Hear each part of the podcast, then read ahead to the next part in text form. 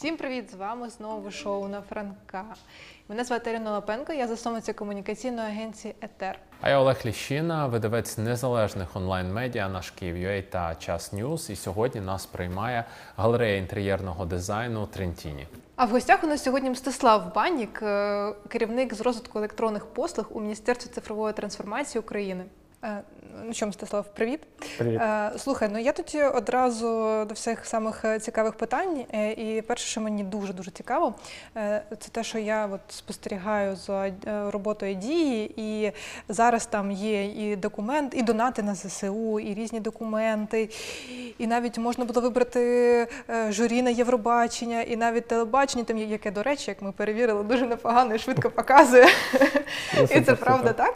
Але мені дуже цікаво, тому що для мене, от е, ми щойно за кадром обговорювали, що держава е, не всі розуміють, як працює держава. І для мене, от в моєму уявленні, я навіть в грантах намагаюся не брати участь. Для мене це бюрократично, взагалі воло- волоканіна, не знаю, як її правильно назвати, волокіта. Напишіть, як це, скажіть хто-небудь. Це дуже типу страшно. І я от дивлюся на застосунок е, дія і розумію, що це красиво. Що це сучасно, що це дуже проста комунікація, і державі це да, і державі це не своє, не, не, не властиво. Да, державі. Як вам взагалі вдалося зробити настільки простий продукт, зрозумілий, класний, клікбейтний, не знаю, яким хочеться користуватися? Ну, найголовніше, мабуть, з чого це почалося? З того, що коли Зеленський ще не був президентом, у нього був пункт його програми Держава в смартфоні. Тому що він, будучи звичайною людиною, не з цих там політиків, які циркулювали туди-сюди назад в уряд в опозицію по колу, він хотів щось змінити, хотів змінити комунікацію між державою і людьми, і це стало там частиною програми. Потім було засноване Міністерство цифрової трансформації. Власне, звісно, команда і, звісно, правильний підхід е, там, власне, і Михайло Федорова, який міністр цифрової трансформації, віце-прем'єр. І тому ми, по-перше, спочатку ми почали з бренду. І це важливо так, тому що ми презентували бренд тоді в 2019 році і розказали людям, як далі буде держава з ними комунікувати. Це про що ви говорите? Тобто, е, коли простою мовою, коли зрозумілі форми, коли замість зайвої бюрократії, замість зайвих кроків і так далі. Тобто, це була одна із задач, над якою ми працювали, і ми це анонсували людям. Це нам допомогло дуже сильно зараз, коли ми ділимося досвідом з іншими країнами. Ми завжди це те ж саме розповідаємо, тому що всі хочуть іти, знаєте, по якомусь типу базовому шляху. От у нас є зараз офлайн послуги, хлоп, ми зробимо їх же онлайн, і типу всі чомусь мусять е, дізнатися, що це відбулося. Ми пояснюємо, що робота над брендом теж дуже важлива. Ну і як ми вже знаємо точно, що дія стала там лавмарк.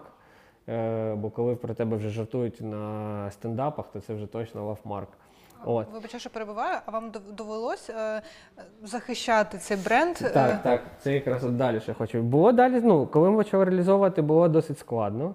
Е, чому? Тому що ми прийшли знову ж таки там з бізнесу, у нас було своє бачення, ми розуміли, що таке бренд наш, і, е, що, і у нас була мета змінювати от систему, як в державі люди там отримують послуги і так далі. І це головна, мабуть, проблема взагалі в усьому світі. Тому що там буквально вчора у нас був там зідзвон з однієї з країн, і там теж команда з бізнесу прийшла в державний сектор. І вони кажуть, е, типу, всі уряди ліниві. Тому що у урядів немає конкуренції, ти хочеш, отримаєш послугу, не хочеш, чувак, це твоє побажання не хотіти її отримувати, і це не стимулює розвиток, і, власне, от якраз це привнесення іншої культури. Ми прийшли, звісно, до інших там міністерств і е, починали ми дію мобільний застосунок із водійських документів, як ви пам'ятаєте, права паспорт. І тоді на зустріч нам ну, не дуже хотіли йти. Е, тобто сказали, да, прикольна ідея, вона мені по дорозі. От, але Це спіль- та історія про те, що з... при мені е, паспорту це, електронного. то- це по- перед нею, Це да, але та, да, да, це теж було. От, але завдяки тому, що Михайло Федоров, він віце-прем'єр, це інший рівень там, е, політичної волі і так далі, ми все-таки змогли це протиснути. А потім, коли представники інших органів побачили, що люди люблять дію, їм подобається, у нас багато інсталів, там е, люди користуються, починають про це писати, всі почали знову ж таки з- маркетингу, приєднання до бренда. Всі хочуть асоціювати своє ім'я і робити якісь сервіси разом. Люди люблять дію. А як така волелюбна дія працює з е, цим е, просто е, старим, да, апаратом. Як доводиться працювати з ним? Е, Таке складне питання. Давай, чесно давайте кажучи, чесно, з, да. з бюрократами. Е, Тут кілька моментів. Насправді, е, бюрократія це жахливо зараз прозвучить від мене, але е, через там скільки ці там три з половиною роки чи- чи скільки, я можу сказати, бюрократія це не завжди погано. Е, В тому плані, тобто це незручно і це там е, оці всі процеси, але багато з них е, з'явилися із правильної мети не наробити дурниць. Тому з'явилась бюрократія, якісь процедури, формулювання, все, все, все. І ясна річ, що там проблема, яка була, яку ми вирішуємо, це треба розділити бюрократію там наших внутрішніх процесів, да, і з тим, з чим має стикатися людина. От, е, на щастя, нам вдається е, там все-таки нав'язувати вже вдалося, мабуть, нав'язати цю культуру в принципі всім е, представникам, всім міністрам, всім представникам інших міністерств. Тобто, звісно, є ще складнощі, але вже ніхто не хоче робити саме так, як це було там е, до 2019 року. Да, у нас досі бувають дебати, тому що е, так чи інакше, коли ти довго знаходишся в системі, ти починаєш мислити цими ж самими термінами. Е, е, І ти в якийсь момент навіть я розумію, що в постанові може бути вдале формулювання не тому, що воно зрозуміле людині, а тому, що воно вичерпно передає суть. І це якраз з цими речами ми ще боремося, але сама концептуальна там історія, сам концептуальний підхід він подоланий, і тому ми боремося. І ясна річ, що це такий. Е, скажімо так, під капотом для нас це оця історія із спайдерменом, який тримає два поїзда, там, або е, хто там вандам між двома вантажівками. Тобто, з одного боку, ти повинен дати хороший сервіс, з іншого боку, ти маєш впорядкувати цю бюрократію, з якою працюєш сам. І це знаєте, іноді виглядає. Пам'ятаєте ці візерунки там на якихось там зимових в'язаних шкарпетках, коли ззовні в тебе там Санта-Клаус, і якась отака, от, отака історія Да, там да, в тебе під низом, всередині. от, яка дає можливість цьому Санта-Клаусу існувати збоку. От це е, там частково передає нашу роботу в плані, тобто у нас дуже багато процесів, дуже багато обмінів, інтеграцій, нормативки і так далі, для того, щоб була проста, зрозуміла історія Тобто зовні. ви, ви цей Санта-Клаус, а весь той бюрократичний Ну, ну, апарат це шкарпетка. А, це. Коли ви працювали над створенням бренду, да, там же ж, коли ти створюєш бренд, там є різні архетипи бренду, все таке інше. Е, можете згадати, що ви закладали в дію? Там не знаю, можливо, згадати, е, окрім там якогось архетипу, е, можливо, там образ, як в, в класиці люблять створювати, або ще там tone of voice прописують. Ну, та на Voice у нас були. Зараз я вже просто не повернуся. Тоді Федорів зробив класно, він провів досить багато досліджень. Е, Досить багато досліджень, які були очевидними, але дуже неприємними там представникам просто там державного сектору, коли люди е, і підтримували умовно корупцію для того, щоб не паритися з якимись речами ще чимось. Тобто і там від цього формувався бренд. Я зараз, зараз по архетипам не скажу, але тоді да, ми багато присвятили саме і стратегії комунікації. І у нас, знаєте, я там на, на простому, мабуть, прикладі е, скажу. У нас завжди, коли ми працюємо з контентом, е, у нас завжди є такі там кілька, знаєте, перевірочних слів. Е, Перевірочне слово номер один. Е, Коли ти пишеш опис для послуги, наприклад, чи зможе його прочитати і зрозуміти, не знаю, людина, яка продає овочі на ринку в Житомирській області, ну, умовно кажучи. Тобто це не киянин, там, не одесит, чи там із Запоріжжя, чи з Харкова, це просто людина, яка взагалі в іншому, в іншій, в іншому всесвіті в плані е, знаходиться. І чи зможе вона зрозуміти? Другий є момент. Е, Це ти так само кажеш, чи зможе там п'ятирічна дитина прочитати, ну умовно, да, зрозуміти і переказати бабусі. Якщо вони обоє зрозуміють, значить ти написав зрозумілою мовою. Якщо ні, ні. І е, фіналочка фаталіті, от у нас іноді там е, з колегою, яка відповідає за ну працює з, з контент-командою, яка відповідає за те, що цей контент з'являється, якось приходить до мене, каже, все, ми готові. Я читаю і кажу: ну мені не ок. Вона каже, ні, ні, ні, ми все зробили. Я кажу: Окей, ти даєш зараз своєму татові цей екран, і він подається на цю послугу. Вона така, ок, поняла, переписуємо. А ви робите якісь фокус-групи? Ну, та АБ-тест, Е, кажучи. У нас е, всі послуги виходять в бету до того, як вони виходять в паблік реліз. Тобто АБ-тести, ну тут трохи у нас недостатньо часу на такі речі, відверто скажу. Тобто, да, це по-правильному, але б е, з усіма цими підходами, АБ-тестами і так далі, то у нас би, мабуть, там третина сервісів була зараз із тих, які в нас є. От, але ми завжди виходимо в бета-тестування. Бета-тестування у нас складається з кількох етапів. У нас є внутрішня бета, коли ми пропрацьовуємо все. І міністр, зокрема, теж дуже багато уваги приділяє там кожному тексту навіть. Е, І далі ми під кожну аудиторію, під кожну вірніше послугу збираємо цільову аудиторію, і ми з нею працюємо е, уже по беті, збираємо фідбек, якщо треба, правимо і так далі. Це, до речі, теж е, цікавий момент. Е, ну, не, можливо, не очевидно, просто хочу поділитися, оскільки тут у нас різні будуть глядачі із маркетингу з усього.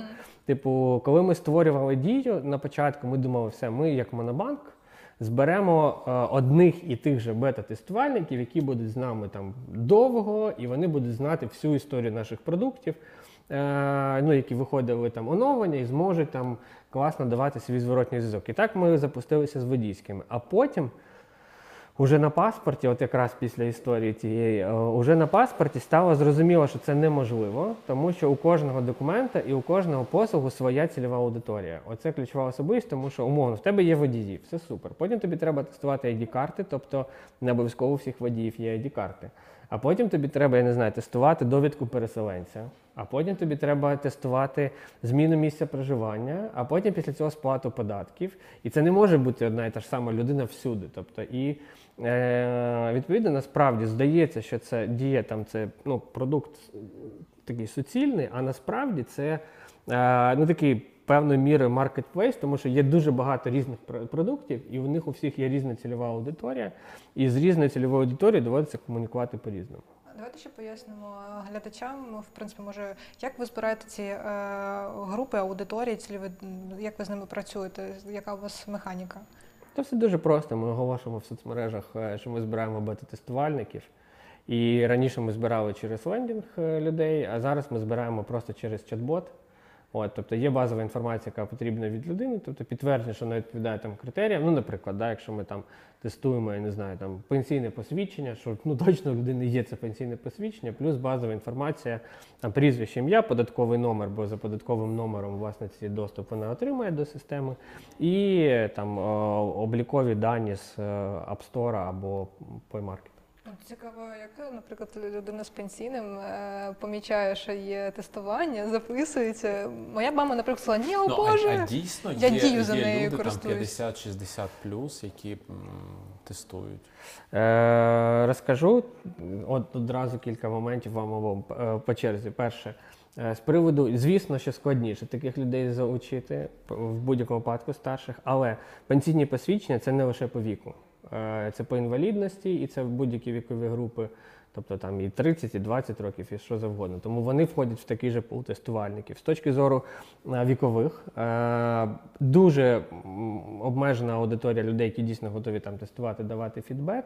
Але так чи інакше, от буквально вчора ми перевіряли цифри, у нас десь 19,1 чи 19,2 мільйони користувачів, і із них е, 55 плюс це 4,2 мільйони. А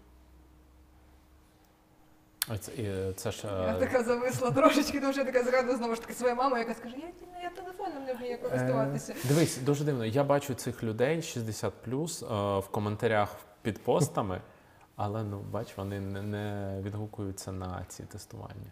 А скажіть, будь ласка, перед дією в Україні було щось схоже на дію? Чи е, е, відома вам історія про додаток Київ Smart City, який там потім став Київ цифровий? Ой, ну тут кілька тоді історій. Взагалі до дії в 2019 році кілька моментів, е, що хочу проговорити. Перший, деякі е, послуги в електронній формі існували. Вони знаходилися на порталі Кабінету міністрів, kmu.gov.ua. І, але вони це не були спрощені послуги в тому вигляді, як вони у нас зараз є, там 10-15 полів. Зрозумілі пояснення, це є паперова форма, от така ж форма, тільки на вебсайті. І, е, грубо кажучи, але рух тоді вже почав відбуватися, і в Україні існувало там агентство з електронного урядування, Е, і, власне, частково це агентство лягло в основу потім появи там, міністерства. Тобто рух почався вже тоді, і попередні там команди починали над цим роботу. Що стосується там по е, Київ Digital, який перетворився на Київ цифровий, звісно, звісно, в курсі, і я користувався і одним. Плюс, е, ну для розуміння, у нас же на всіх рівнях є в країні заступники з цифрової трансформації. Так само на рівні міста Києва також є заступник е, е, з цифрової трансформації Петро Оленич зі своєю командою, і вони якраз, якраз займалися цією трансформацією. Е, Тому що Київ Digital було дуже багато до питань до продукту, до того, хто там працює з даними, як працює. Я не зовсім там глибоко в темі, щоб якось там коментувати цю історію. Е, Були проблеми, в тому числі, якщо я правильно пам'ятаю, навіть з правами на е, торгову марку Київ Digital чи на назву цього застосунку. І, але власне команда, команда цифровізації Києва зробила класну роботу. Вони все підхопили. Переробили, зробили більш прозорим, і ну, як на мене, ми всі тільки виграли від того, що є Київ цифровий. От, е, а до того ще були різні потуги е, запуску різних е, електронних сервісів там в різних регіонах, окремо чи ще щось. Але більшість із них все-таки почала розвиватися вже з появою Мінцифри, з появою якраз теж на рівні регіонів заступників цифрової трансформації. Розумію, е, мені так з точки зору комунікації не супрологічно. Дуже зручно, коли це все в одному місці, в одному застосунку. Чим люди будуть. Наприклад, у мене є і Київ цифровий і дія. Ну, наприклад, мені було б кльово, якби там не знаю, я ті самі функції були б в одному застосунку. Я розумію, що це неможливо. Ну, ні, це е, в довгостроковій перспективі там це гіпотетично можливо, але неможливо зробити все одночасно, все одразу. І набагато краще, коли е, або є, наприклад, да, на рівні на рівні ж кожного регіону, так само як на рівні держави є купа послуг від різних е, установ, так само на рівні регіону є купа послуг від різних установ. І класно, коли ви не можете якось це все консолідувати в одну історію.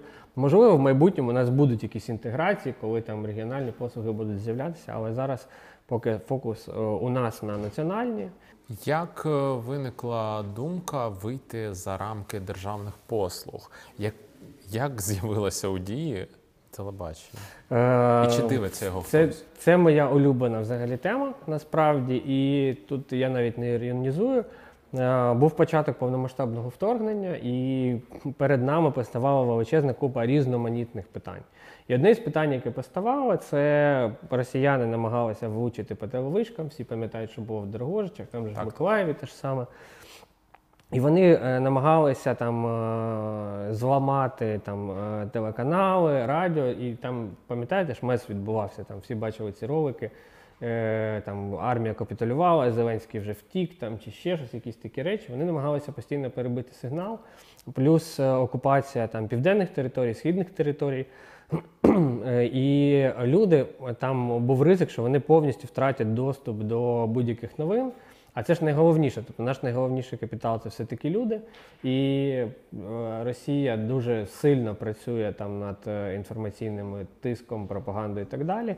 І нам треба було дати їм інструмент, е, власне, інструмент новин. Ми думали, швидко у нас багато з'являлось тоді ідей, і е, уже ж тоді працював єдиний марафон, і він же дублювався на громадському радіо, по-моєму, на громадському так. І що тоді? Ми зрозуміли, що у нас там на початок повномасштабного вторгнення у нас 14,5 мільйонів унікальних користувачів. Е, Марафон можна було дивитися на Megogo, можна було дивитися на Ютубі. Проблеми цих двох е, платформ в чому? Е, Megogo у людини має бути досвід на той момент користування Мігого. Тобто ми з вами, якщо у нас там є підписка, і навіть без підписки ми знаємо, що робити. Умовно, наші батьки, ми скажемо, встанови Мігого, Так. Росія вторглась, встанови Мігого, дивись телемарафон. Ну це е, не та задача, яка там буде там номер один. І те ж саме з Ютубом, знову ж таки, оскільки далеко не всі користуються там платними підписками і так далі. Е, Деякі люди, наприклад, навпаки, уникають там багато великої кількості перегляду Ютубу саме через там рекламу е, і тому подібне. І знову ж таки, цей варік нам не дуже підходив. Але ми розуміли, що нас є 14 мільйонів користувачів, і це прям доступ до них. І ми запартнерилися з Мігого. Насправді телебачення в- е, дії е, надається Мігого. І швидко зробили розробку, швидко зробили інтеграцію і е, додали трансляцію. Чи користується це попитом? Фінал Євробачення минулого року через дію подивився мільйон людей. Е, Сумарна кількість переглядів чемпіонату світу, бо ми додали ж розваги, щоб люди там могли якось трохи веселіше час проводити. Подивилось мільйон двісті людей. Як е, змінилася рутина, да, щоденні перегляди, цифри, наприклад, від початку війни і з моменту, як ви запустили цю послугу, і, наприклад, сьогодні? Ну зараз, звісно, менше. Зараз, звісно, менше. Оскільки тоді, що тоді майже весь час люди проводили в укриттях. Згадайте, постійно там ночували, жили в укриттях. е, Ніяка мова там про те, що буде їздити метро чи ще щось не стояло особливо. І ясна річ, що тоді там єдиною розвагою, мабуть, людей було дивитися там телебачення чи грати тоді в Єбайрактар. А зараз вже трохи ну, там, формат життя змінився. Е, рідше, ну відверто кажучи, там за виключенням останніх там кількох тижнів, да, рідше тривоги. Е, люди там мають доступ і до новин, і до всього. То, але в будь-якому випадку попитом досі користуються. Е, До речі, я ж коротше, я так е, захопився розповіддю про те, як ми це додавали, і я головне випустив, мабуть. Е, І, власне, такі сервіси, як телебачення і радіо, як ми запустили. Потім з часом я зрозумів, що це і є власне держава в смартфоні. Тому що під час, ну в цивільний час, можливо, ні, але під час повномасштабної війни, яка відбувається, то доступ до новин це такий же там суперважливий державний сервіс для людей. І от якраз от, як ви запитували, що ми вийшли за рамки е, послуг і документів, і з одного боку мені тоді здавалось, що ми робимо щось там точно прям, е, ну, яке, яке таке виходить за рамки. І з часом я зрозумів, що це просто широке розуміння е, держави в смартфоні. Дуже коротко. Е, Нещодавно ви запустили Дію освіту. Е, Що це, для кого це? Е, Це якби да, нова штука. Цікаво почути, кому вона буде корисна. Ну, Скажу так, для себе я там вже знайшла багато корисного, так що заходьте на Дію освіту. От е, як цим користуватися? Насправді ми перезапустили, тому що у нас освіта запустилася. Ну, мені здається, чи на початку 2020 року, чи щось таке. Е, Що таке взагалі? Тоді це називалось там е, Дія цифрова освіта. Зараз це трансформувалося, перезапустилося вже в Дія освіта. Адреса цього веб-порталу це не мобільний застосунок, це веб-портал е, освіта.dia.gov.ua. От, і е, там в форматі серіалів е, розкрита величезна кількість там, тем, які можуть бути цікаві людям. Е, і перша ітерація, да, на чому ми фокусувалися, це там, на розвитку там, цифрових навичок е, від е, базових до якихось там більш advanced, на тому, як користуватися в різних сферах життя, там навіть і для держслужбовців, і для всіх, всіх, всіх. Тобто там близько 100, здається, серіалів було тоді. Час показав, що люди користуються попитом, мільйони людей проходять через ці курси. Дійсно, деякі з них взагалі стали обов'язковими, коли люди там. Подаються на, на ну, працевлаштовуються. І е, так, і нам ну, стало очевидно, що треба рухатися далі, тим паче нові виклики ставить війна. Е, Багато людей змушені змінювати професію, е, використовуючи це модне слово там свідчери, але так чи інакше. е, В даному нашому контексті українських реалій це не, не про там, людей, які е, із я не знаю, менеджерів стають айтішниками, так? А це і про різноманітні речі. І у нас ми вийшли за рамки саме цифрових е, курсів. І зараз там уже навіть і курси по тому, як правильно працювати там клінінг-менеджером і так далі, для того, щоб люди могли опановувати нові для себе професії. І оскільки там наша задача як держави піклуватися про людей, то ну, ми якраз е, керуємося цим в розвитку дії. А буде вважатися, да, що якщо ти, наприклад, пройшов курс на Дію освіти, що з часом це буде, як не знаю, ну не, не як те, що там курси закінчив, і це прикольно, да? а ти от приходиш роботодавцю показуєш, і для тебе це як гарант е, того, що ти там отримав якісну освіту. Е, я думаю, що так, тому що деякі вже так працюють курси. Е, плюс кожен курс це не серіальчик подивився і забувся, а в тебе є тестування завжди. Ти проходиш тести, якщо ти там недостатній рівень набрав, ти можеш повторно продивитися і так далі. Тобто це не лише перегляд, але і робота з тим, наскільки ти засвоїв цей матеріал. А ці е, курси вони включають якийсь час, де ти маєш, ну да, як там на класичному навчанні в університеті, який ти маєш е, сам обробити якусь інформацію, умовно кажучи, тобі дають список літератури там чи щось таке, і ти довчаєшся ще окремо, чи Ну, можуть бути різні формати. Ну, більше сотні курсів. У нас в різноманітні формати є. В електронному уряді Туреччини є змога створити своє а, сіме, фамільне дерево, да, там до сьомого коліна. А, зар, а, зараз для нас ця тема досить актуальна, тому що ну, відбувається війна. І чи планує дія запускати якісь схожі історії там пошуку зниклих чи там родичів, які пропали безвісти? Е, так, теж складна тема. Е, поясню, в чому особливості, мабуть, і там свої думки, мабуть, на цей рахунок. Що стосується особливостей, то е, у Туреччини, на відміну від нас, в цьому випадку є величезна перевага, тому що у них є там спадковість цих всіх даних в державі. Тобто це ж е, не просто ти там вписуєш якихось людей і вони якимось чином так з'являються. Да? Це є спадковість. У нас, на жаль, е, там о, Україна переживала спочатку. Там ми були в складі кількох імперій, потім у нас був час самостійності, потім у нас е, знову там в складі е, ще одної імперії під назвою Радянський Союз. І це все там, знаєте, весь час, е, весь час е, якимось таким перекотиповим воно котилося, потім паперові реєстри, потім якісь реєстри недологі. Да, да, да. І це дуже багато масок в цьому відбувалось. Е, і тому у нас з цим набагато складніше. Але на щастя, зараз от якраз Міністерство юстиції, ми з вами там перед випуском говорили про наш подкаст. І Міністерство юстиції, в тому числі, вже там десь на фінішній прямій, по принаймні по, на поточний час по родинним зв'язкам. Оце те, чого не було, наприклад, там ще досить недавно. Тобто, грубо кажучи, в документах в тебе написано, що це твої діти, наприклад. А сама система не має жодного уявлення, бо для системи ти ж не Банік Мстислав Сергійович, а для системи в тебе є там податковий номер, який, або там твій запис там в іншому реєстрі, який є твоїм ідентифікатором, і по якому можна відслідкувати тебе, видати тобі в дії там водійське посвідчення, і там я не знаю, показати свідоцтво про народження чи ще щось. От е, зараз мін'юст якось доводить це до якогось ладу. І це допоможе якраз поступово рухатися в той бік. Чи, чи стане це складовою е, для того, щоб можна було шукати там загиблих е, або тих, хто пропав безвісті, поки що я не знаю. Але ну, сподіваюся, що ну, точно ми винайдемо якісь там інструменти, які будуть цьому допомагати.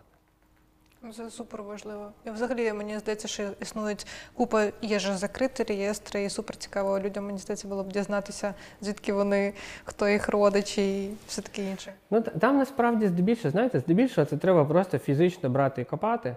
Е, тому що в мене дідусь, він е, дуже багато років присвятив пошуку якраз там наших предків, і там одна із ліній е, моїх предків, там щось там 1800 чи 1700 роки, е, фігурує в документах, при тому, що це Закарпатське село, це ще там австро-угорські часи там, і так далі, але він знайшов там це. Е, основна особливість, основна проблема в чому? Знаєте, типу, пересічний громадянин думає, що держава знає про нього все. Але насправді у держави є ці дані, але вони абсолютно не систематизовані. Тобто, ти думаєш, умовно кажучи, знаєте, там ти перетинаєш кордон, і значить прикордонник такий раз, як в е, блокбастерах, бачить, скільки штрафів ти не заплатив, там я не знаю, ще якісь якісь речі такі, всі-всі-всі, і там ти такий повністю е, знаєте, е, прозора для нього людина. Насправді дуже велика кількість несистематизованих даних. Тобто, те, що є в архівах, тільки зараз там Держархів працює над цифровізацією архівів. І здається, що їм там 8 років ще знадобиться для того, щоб це все оцифрувати. Е, потім ці всі зв'язки треба побудувати. Е, ідентифікатори людей в різних місцях, а ще історія з буквами І, І е, після радянських документів. Ну це повний мес. І насправді Треба багато самому працювати якраз на тому, щоб ці дані з'явилися в реєстрах. Так само, просто там, ну, користуючись цією темою, наведу приклад. Е, Нерухомість, базова історія, навіть не по родичам, нерухомість. У нас у багатьох є нерухомість, яка була зареєстрована в 90-х роках. І більша частина цієї нерухомості відсутня в реєстрі. Да. От, ви стикалися теж е, відсутня в реєстрі, і ти такий чорт. Ви ж держава, ви мусите знати, але насправді, тобто є десь ці дані копії цих даних в архівах БТІ, не оцифрованих. І єдиний спосіб, щоб ці дані на даний момент з'явилися в реєстрі, ти маєш сам це ініціювати. Прийти, Е. Вони е, візьмуть твої документи, знайдуть їхні відповідники і потім будуть вносити ручками це все в реєстр. Тобто, е, і на жаль, там це єдиний шлях, як може це з'явитися. Так само, як у нас ми коли запускали водійські документи, була та ж сама проблема. Всі такі. Е, Ви ж держава, ви маєте знати, що я там в я не знаю в якому будь-якому 2000-му, 97-му отримував водійське.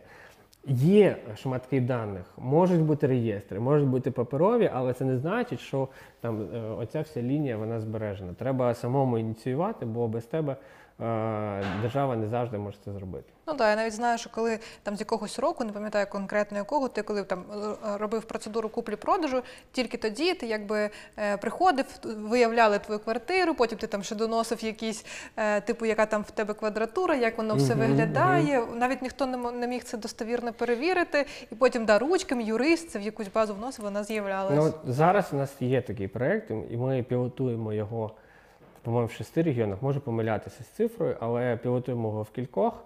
Протягом літа я сподіваюся, що зможемо вийти на всі регіони України, коли можна буде через там, портал Дія, зокрема, е, завантажити свої дані, і БТІ буде шукати відповідників вносити в реєстр. От є там да, дія як е, застосунок, є дія як сайт, є там, умовно кажучи, дія освіта, дія бізнес. І якби в моєму якомусь е, е, такому да, е, умі, в моїй голові, це якби одна така система, яка дуже прикольна, тому що там я, наприклад, користувалася дією бізнес, це було супер круто, тому що е, мені я знайшла там чудового юриста, який мені пояснив все по моїх питаннях, все проконсультував. Це була безкоштовна консультація взагалі. Я не знаю, це, це була опція в умовах війни чи ні. Але я потім ще цю дівчинку ще й радила. Коротше, і мені мій друг теж порадив, сказав: от Альона, там є пройди консультацію, і це було супер кльово.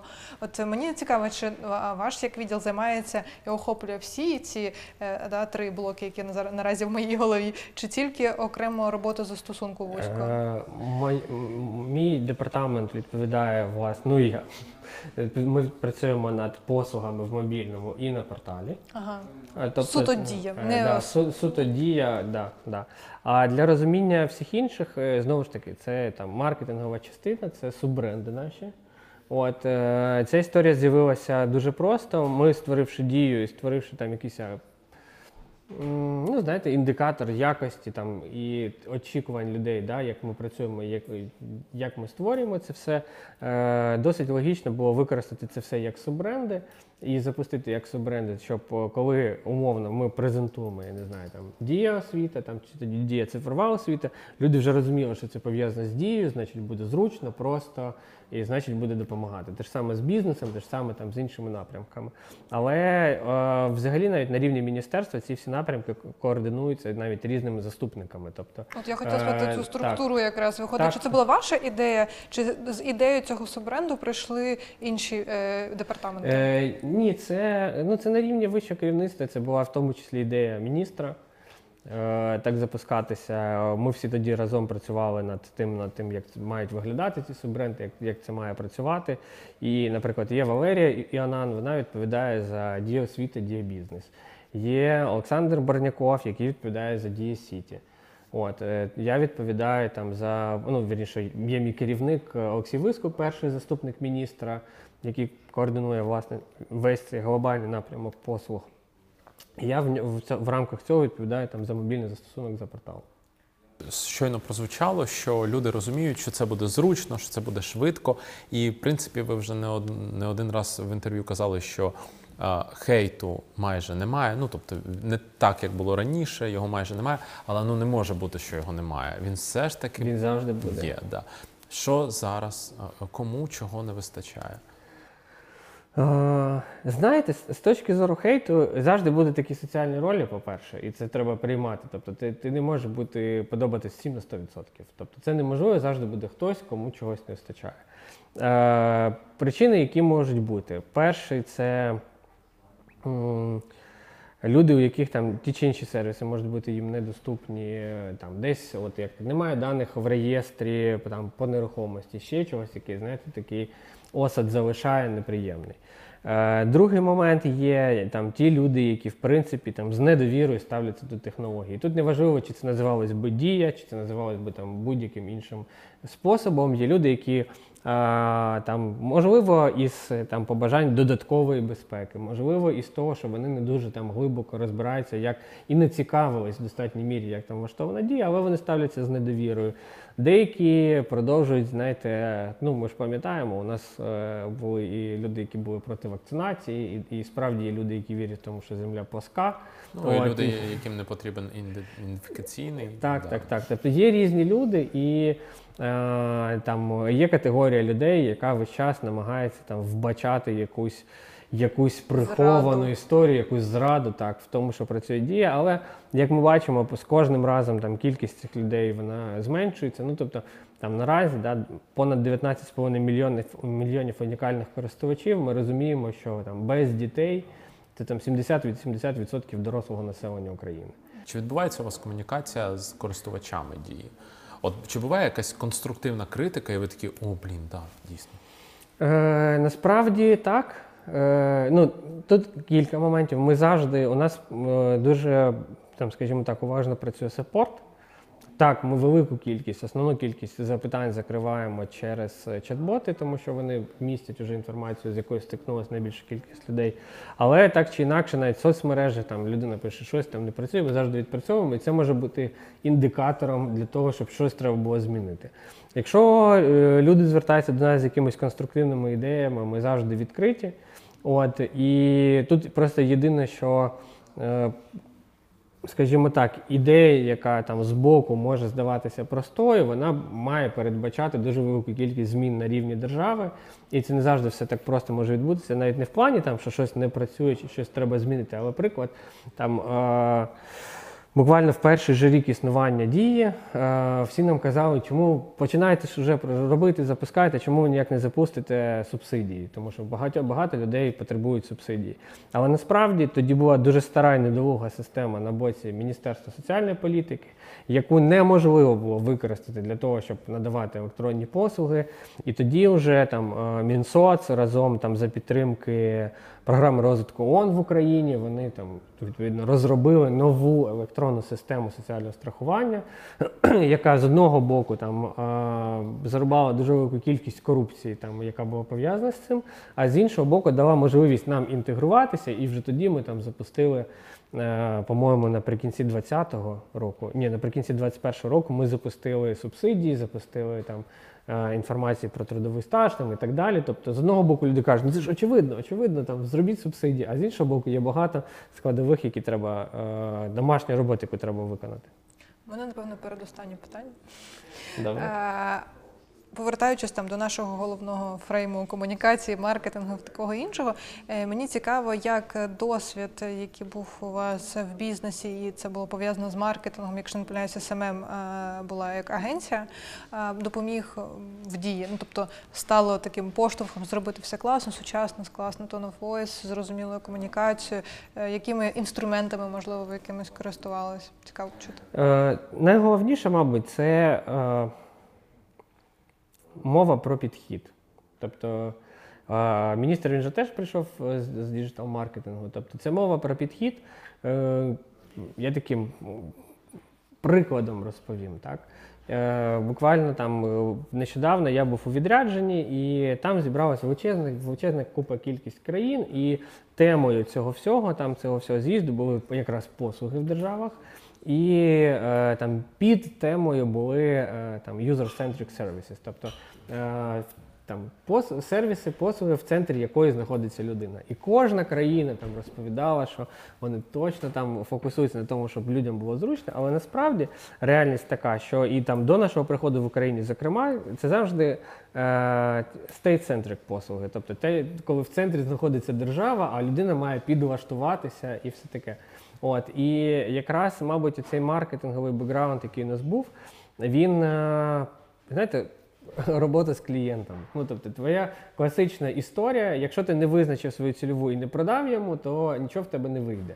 От. Захистив ідею, як то кажуть. Е, так, так, так. І відповідно, якраз ця задача працювати з болями людини, а не просто робити е, продукт, бо він має всім сподобатися, бо твоя цільова аудиторія всі. От, е, ну це ж так не працює. І ми, власне, і привнесли, мабуть, ну, цей там дух, коли ми поч... маємо піклуватися про людей, а не робити те, що виходить зробити. Так. Можливо, якийсь анонс невеличкий. Всі ми чогось чекаємо. Е, ну, що стосується дії, власне, то у нас є великий виклик все-таки добити питання із е, розмитненням цього року, над чим ми працюємо, так? Тому що це не просто сервіс, який буде там дозволяти просто ввести е, там автомобіль за кордону, а це взагалі глобальна е, зміна і парадигми, і велике доопрацювання систем. Крім того, ясна річ, що будуть запускатися там послуги для ветеранів. Е, Сподіваємося, що цього року так вийде вже почати з чогось. І власне в будь-якому випадку зараз великий, великий фокус на розвитку програми її відновлення, тому що люди пошкоджені будинки мають, втратили домівки і так далі. І е, там є кошти, які можуть отримувати люди. Ми працюємо і подаючи там заяву про пошкоджене, вже потім можна подаватися на компенсацію. Це, мабуть, один із найважливіших викликів, які зараз є, тому що зараз, поки тепла пора року, у людей є змога там у кого пошкоджено, полагодити для того, щоб на зиму вже там дах був, вікна чи які там роботи треба зробити. От. Ну і ті люди, які взагалі втратили домівку, для того теж так, що допомагати їм вирішувати вже це питання. Мстислав, дуже дуже дякуємо, що знайшли час, дорогі глядачі. Підписуйтесь, ставте лайки, колокольчики, І все, до що там зустрічі у треба. наступному випуску. Так, дякуємо.